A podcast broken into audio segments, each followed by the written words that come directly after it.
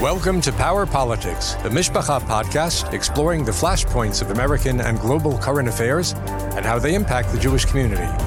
I'm Binyamin Rose, Mishpacha's editor at large. And I'm Maury Litwack, a two decade veteran of political campaigns in Capitol Hill. Join us weekly as we delve into these critical topics and more on Power Politics. On today's episode, we'll talk about The Lies My Congressman Told Me, the bizarre story of George Santos. We'll also hear from Stu Loeser, a veteran of Democratic politics and the longest serving chief spokesperson for the city of New York. And will Kevin McCarthy get the votes he needs to become the House Speaker? You are listening to Power Politics, unpacking the power plays shaping our world, a Mishpacha production. So, the lies my congressman told me, the bizarre story of George Santos. We're going to start today's program with that. Who is George Santos? George Santos is a Republican who flipped a seat from blue to red from New York's 3rd District, which serves parts of Long Island and Queens. He lied about his college experience. He lied about his work experience. He lied about his religion. He intimated he was Jewish when he's really Catholic. And uh, he calls it all a poor choice of words and says that uh, everyone embellishes the resume. So, what did I do wrong? Maury, the question that I have is Did anyone vet this guy before he ran? It's funny. I, I think there are a couple reporters who looked into it pretty extensively, but it just wasn't paid attention to. It's also funny when you talk about embellishing resume. I was thinking to my own resumes years and years. It's been a while since I did a resume.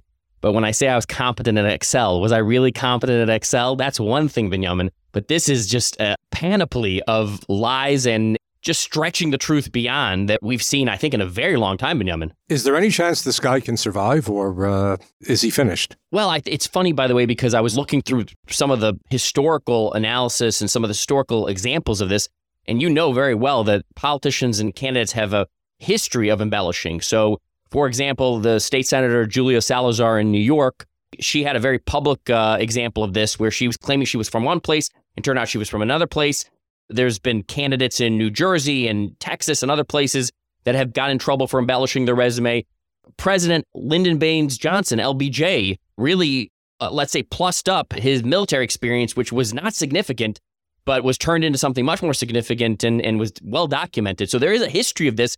But to this extent, I, I don't know, Binyamin. I, I think this is really a, almost unprecedented with both right and left saying, we don't know who this individual is. He did an interview on Fox News, and uh, Tulsi Gabbard uh, was really pinning him to the wall. She was basically uh, trying to uh, get him to admit that he really ruined himself. And one of the things he said is, well, Joe Biden did the same thing. And she stopped him uh, right in his tracks. She wouldn't let him get away with that. Biden did have some issues with uh, his resume and also with alleged plagiarism as well. But he's the president of the United States. So, on that basis, why can't this guy stay in Congress? Yeah, I, th- I think this is just look at our community. Saying that you're Jewish and then saying you're Jew dash ish, there's terms for this. Jumping the shark, it's ridiculous. So, I-, I think that this is a nice tactic to sort of say everyone does this, but this is really unprecedented in terms of just the list of untruths that are piling up here, Binyamin. I don't know if I, I've never seen anything sort of this extensive. So I think he's going to have a hard time um, with the electorate and a hard time in general from a credibility perspective if this is how he's starting. And I know the Republican Jewish Coalition also came out with a press release. They uh, expressed their disappointment over him as far as our community is concerned. So that's an important voice to uh, weigh in. One of the uh, theories advanced for why he's still uh, there and uh, why he hasn't been bounced is uh, that Kevin McCarthy needs his vote. Kevin McCarthy is running for House Speaker. That vote is coming up on the first day of uh, the new session, the new uh, 118th Congress, which starts on Tuesday. And uh, McCarthy is lacking, according to uh, most people, about five votes in order to be elected House Speaker. And he's counting on Santos to be uh, one of them. Is that a factor? I don't know. I tend to not believe that this close margin for McCarthy is as serious as it is. I tend to believe this is something that is uh, more beltway spin, more a talking point, an interesting thing. You don't really have situations like this. Uh, historically speaking, there aren't a ton of examples like this. There are some, which I, sh- I know you know, Binyamin, but I tend to think he's going to get elected speaker. And a lot of this is just noise. So I have a hard time believing that that's the case when it comes to either a candidate like Santos or in general. So I think this is probably going to blow over. He's going to be elected speaker. I just don't see it. I would agree that uh, he should be elected Speaker. He should have been more of a shoo in, but the Republicans didn't get the majority that they thought they would in the midterms. But there's no serious opposition. If there was another good name out there that could challenge McCarthy, then I'd say, you know something? We have a contest, but we don't. It's no contest. He's been priming himself for this for years now, and uh, his time has come. Yeah. I do think, though, that Benjamin, it is important for the listener to understand that there are razor thin margins. There are examples where this can be extremely close. There are examples where a Democrat peels off and becomes a Republican, a Republican peels off and becomes a Democrat. So there are those situations, but you see those happening more in the Senate than you do in the House where the margins are just much closer. I think what's motivating this is that it, it is very close between the Republican majority and the, the Democratic majority, which is allowing a situation which you see mainly in states and other places where there's very thin margins between the two uh, major parties that a few elected officials can say, well, I'm not going to vote or I'm, I want X, Y, or Z, or whatever it is. So you're seeing that. But typically, once sort of someone's elected speaker, I don't know if you're going to see more of this or people sort of, it's going to change. Once he's in that driver's seat of being speaker, it's an extremely powerful position. He has the power to appoint the committee chairs, he has the power to set the floor rules, and he's in charge of all those things. He helps decide what goes on the floor. If not wholly, he decides that. So this is going to be in the rearview mirror. Could be as soon as this podcast airs, Benjamin. I mean, I think this is something that is important to talk about, but I would be very surprised if this goes on much longer. Well, one thing we know for sure is Nancy Pelosi won't be the House Speaker. So, yeah, we saw some good bipartisan behavior though, because we saw John Boehner come back and honor uh, Speaker Pelosi. So we we have hopes that politics can be bipartisan. Once you remove the power from it, and they're no no longer Boehner Speaker or, or Pelosi Speaker, everybody's friends. Hopefully, that's a good sign. And uh, speaking about uh, historically, the most contentious speaker election in House history happened in 1855 when slavery and a rising anti immigrant mood, uh, sounds familiar, poisoned a deteriorating political climate. More than 22 candidates vied for the post that year, and it took two months and 133 ballots for Nathaniel Banks of Massachusetts to win the race for House Speaker by a final vote of 103 to 100. My thanks to the House historian for this historical tidbit, and here's hoping that uh, this Congress will make a much quicker and uh, less contentious election. See, you know, the, the listeners have to have, be friends like Benjamin with the House historian. If you're not friends with the House historian, you don't know the House historian. These are the key contexts you need if you're a veteran journalist like Benjamin Rose. Thank you, Maury.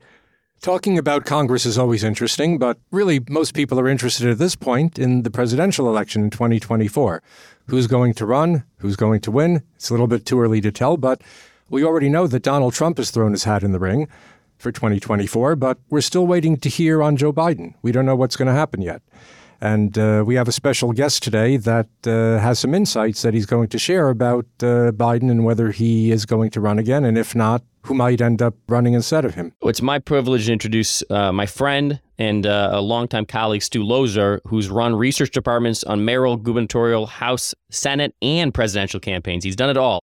He served as communications director for Senator Chuck Schumer, who's now the majority leader. He was a chief spokesperson, the longest chief spokesperson for the city of New York for majority of Mike Bloomberg's time as mayor of New York City.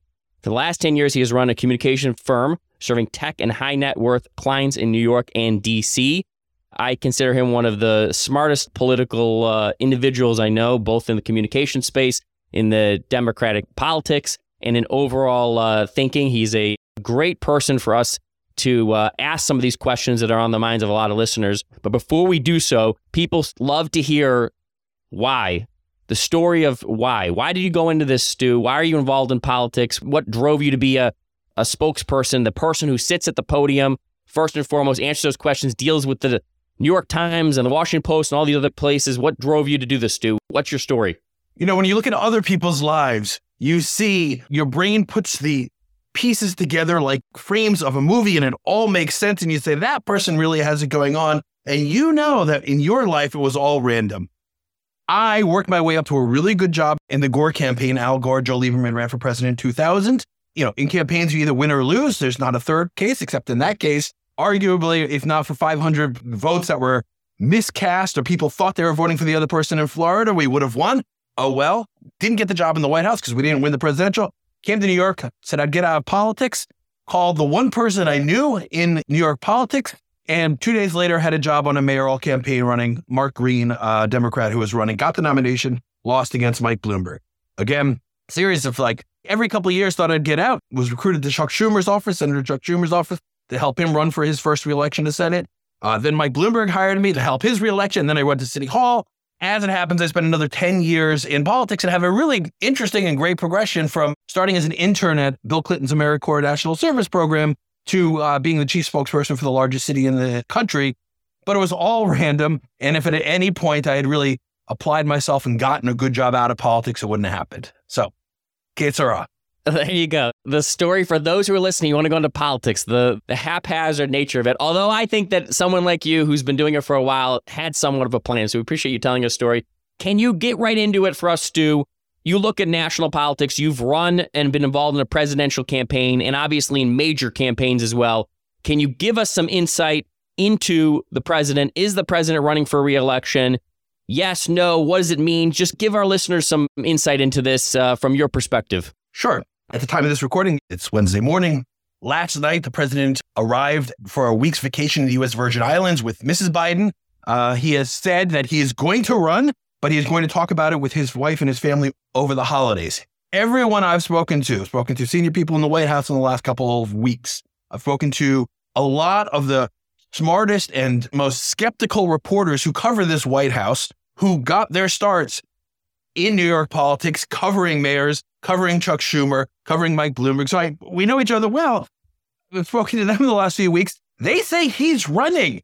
They say he absolutely is running and he feels that there isn't anyone else in the country who could run.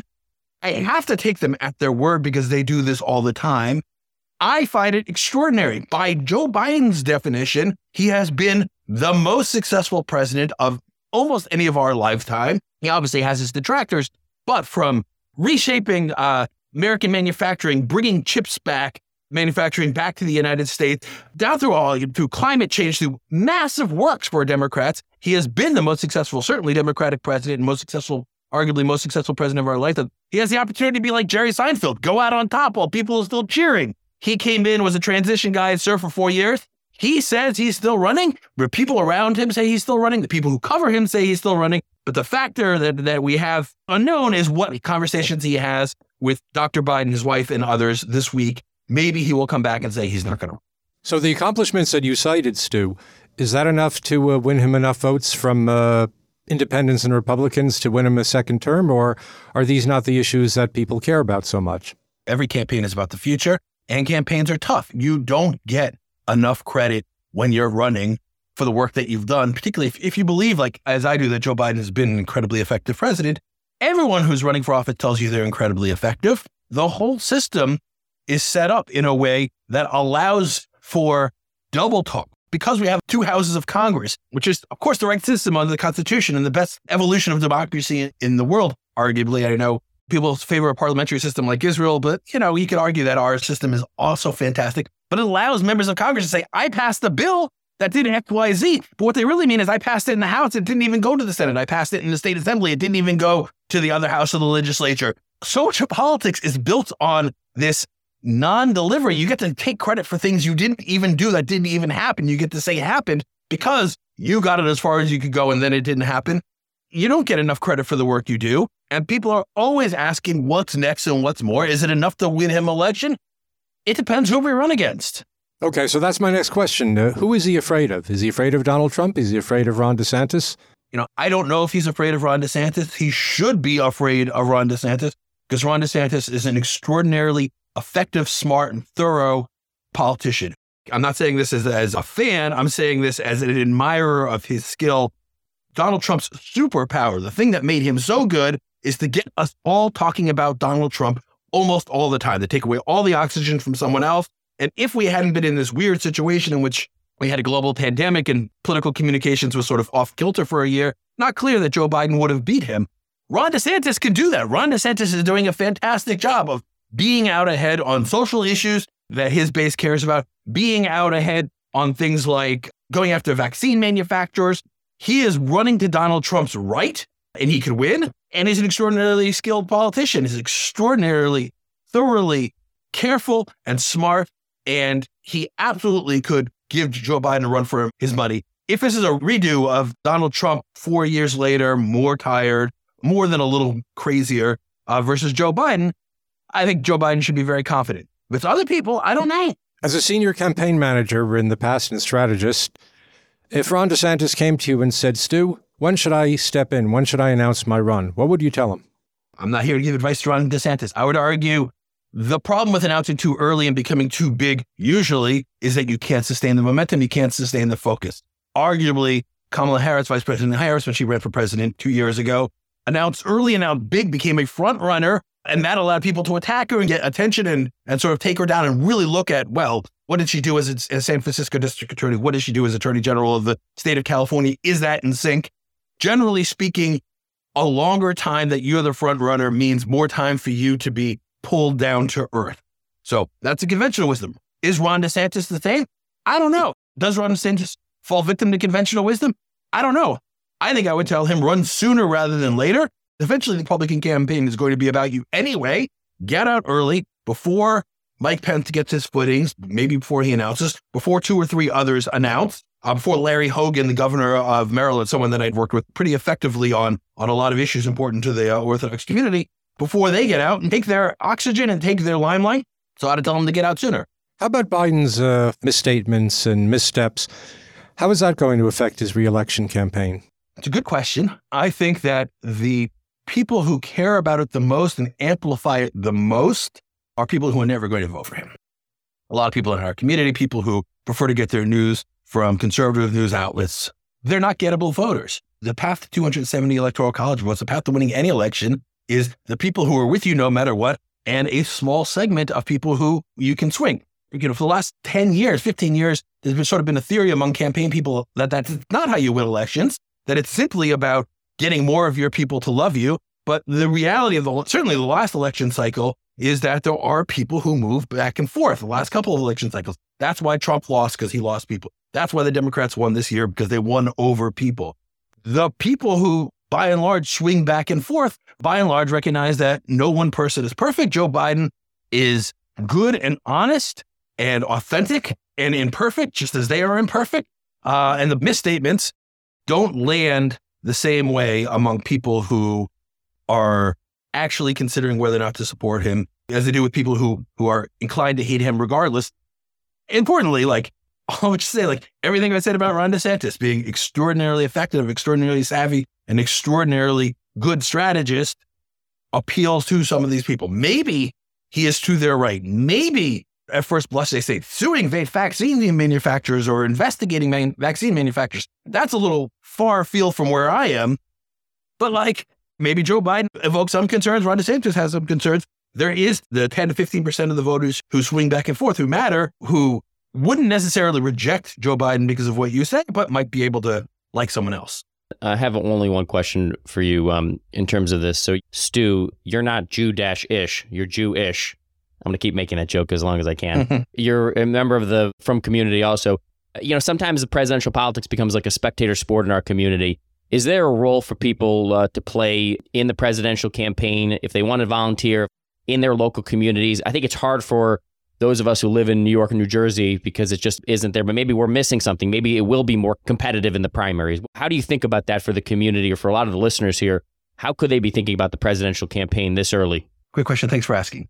This upcoming presidential campaign, at least on the Democratic side, is going to be different than any since the mid 70s because Iowa is no longer an early state. So the issues of a fairly conservative, but also with pools of extremely liberal Midwestern white agriculture oriented people uh, has been reduced. New Hampshire remains an early primary state, not a state with a, a large Jewish community. Nevada has been elevated as an early primary state, an extraordinarily fast growing, large, and in many ways diverse Jewish community uh, that significantly votes Republican, but many of them may still be registered Democrats or may be able to register Democrats in time for the presidential primaries two years from now. I'm sorry, one year from now. That's one point. Um, Michigan, another state with a huge Jewish community where there's been good organizing, you know, so far, is going to be an early Democratic primary state. So campaigns are fought on ideas, but won by numbers. Campaigns are about words, but the numbers that added up, as I said before, not the last presidential campaign, but the second to last presidential campaign I worked on, which was uh, Al Gore's campaign, like it came down to numbers, math, and votes uh, that were cast in Palm Beach County, Florida. That's what the presidential race came down to. there are places where Jews at a presidential level can matter a lot. Every out of town community that is not in New York, uh, New Jersey, Florida has a real ability to move a presidential election in a state. Pennsylvania, we saw recently. Um, within the core New York, you know, New Jersey, Florida areas, Jews matter a great deal on non-presidential races because we have the ability to disproportionately perform. We have the ability to come out and vote more than others do. Um, we have the ability to adapt to early voting and other uh, developments that, that make it easier to vote. But this is a presidential year since 1976, since Jimmy Carter ran in 1976, when the Iowa caucuses and sort of put Iowa on the map. The first two states have been Iowa and New Hampshire for both parties, states that have almost no Jewish population, certainly no frum Jewish population. And now, for the first time, at least one of the parties has Nevada and Michigan as early primary states, places where we actually can organize and make a real difference, where a few hundred votes could decide the trajectory of a presidential race. We've been speaking with Stu Loeser, who has run research departments on mayoral, gubernatorial, House, Senate, and presidential campaigns. Stu, we thank you for joining us today and for sharing your insights and your experience with us. Very valuable. Thank you, Stu. Thank you for having me. Maury, my, uh, my one takeaway from uh, Stu's interview we are all part of this echo chamber. Let's face it, probably 80 to 90% of, let's say, Orthodox Jews in America are probably conservative and vote Republican. And like Stu said, we tend to look at Biden's fumbles and his stumbles and exaggerate them. And Stu pointed out, I think, some important information about some of the accomplishments that Biden's made in terms of returning chip manufacturing to the U.S., in terms of climate change. These are issues that matter to millions of voters in America. And uh, that to me was a very refreshing viewpoint to hear. I think the takeaway for me is when he breaks down the ability for the communities to influence presidential elections in places like Michigan and Nevada and other areas. And he talks about Pennsylvania. I think we have such a short term memory, not just for, and he mentioned it also for the local politics in New York and New Jersey. I think we have a short term memory of the strength of our voice. And just hearing him break it down almost as a science, I really think that for me, that's just a powerful takeaway to remember that because I just, I think people think it's all happenstance or it just sort of happens or the deck is stacked for the candidate you like, against the candidate you don't like. I don't know. I think again and again, when you hear people who are in this and understand it, uh, there's an art and science to this that people can be part of. Getting out to vote is important, and making an impact is uh, super important for our community, especially uh, in areas where we're under siege right now. We've been speaking mostly about uh, the living politicians and uh, people like President Biden, Donald Trump, Ron DeSantis, who's going to uh, run actually in 2024. But we're ending 2022, and uh, we lost a lot of uh, big names this year. One of them, who I know that you had a relationship with, was Senator Orrin Hatch. Maybe you can tell me about uh, Hatch and his relationship with you and what we lost in the, the gentleman of that stature. Well, I wrote in Mishpacha recently about how, as a from person who was interested in politics, it's almost impossible to find a position because it's such a breakneck speed. And there is almost a requirement and expectation you work seven days a week, except if you work for Mormon elected officials.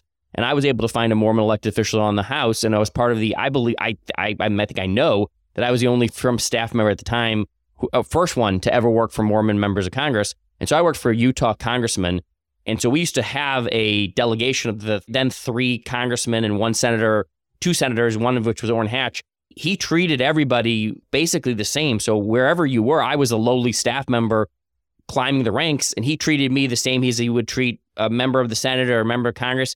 I remember I was sitting at the side of the room and he told me I got to sit with everybody else. So he was just a really kind person.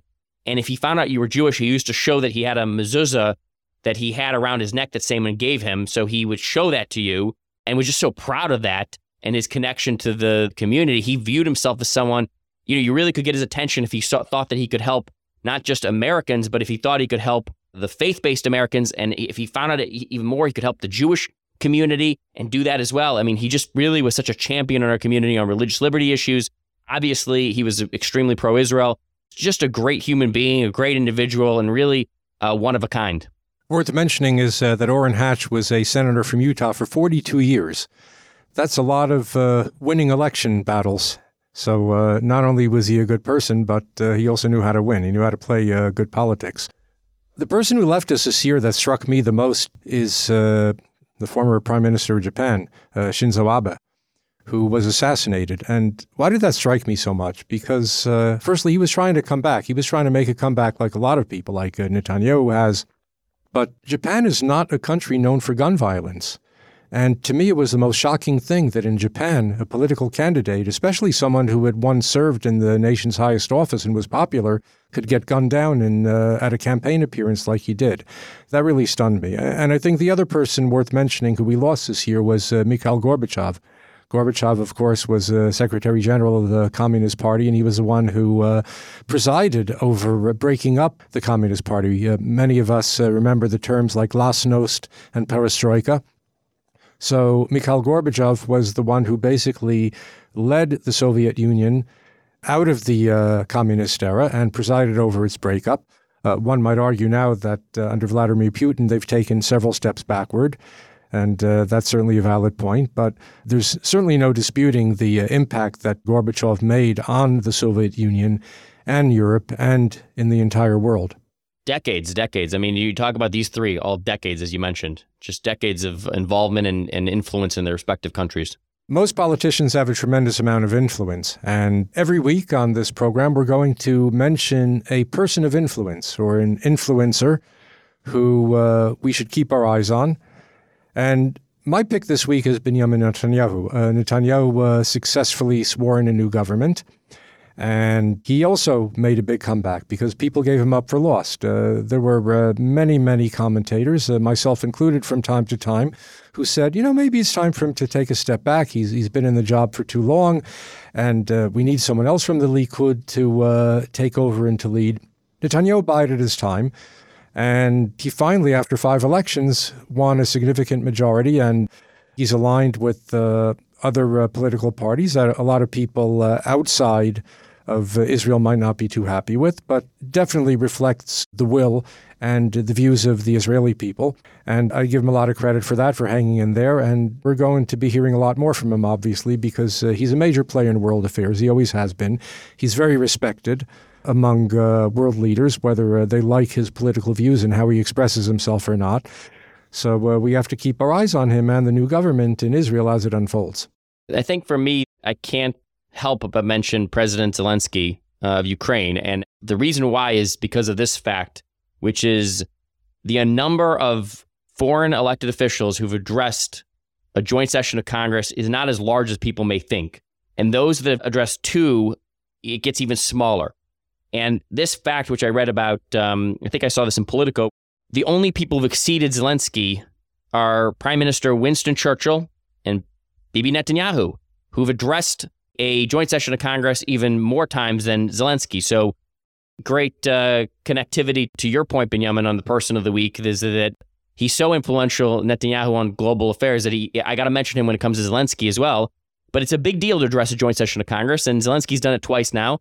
And in addition to that, he did it in the uniform of someone who's been fighting for his country, and he asked for more money. And you know, like it or not, you know, where you stand on more foreign aid or not foreign aid or things like that, et cetera, just as a person of the week driving politics and driving um, uh, world affairs, to do that, show up, meet with the president, have our president call you Mr. President. It's a big win for him this week. And I think we've got to just mention him because of that, uh, both in terms of how it drives the conversation of what he's trying to do on global affairs, but also whenever people are mentioning you in the same company as like Churchill and uh, and Netanyahu, you know, that's a big deal. So that's my person of, of the week. He's certainly an impressive character for sure. I mean, for someone who basically people were writing off and everyone said, oh, Vladimir Putin is going to finish him off in the first uh, week or two of the war, they've been basically proven wrong.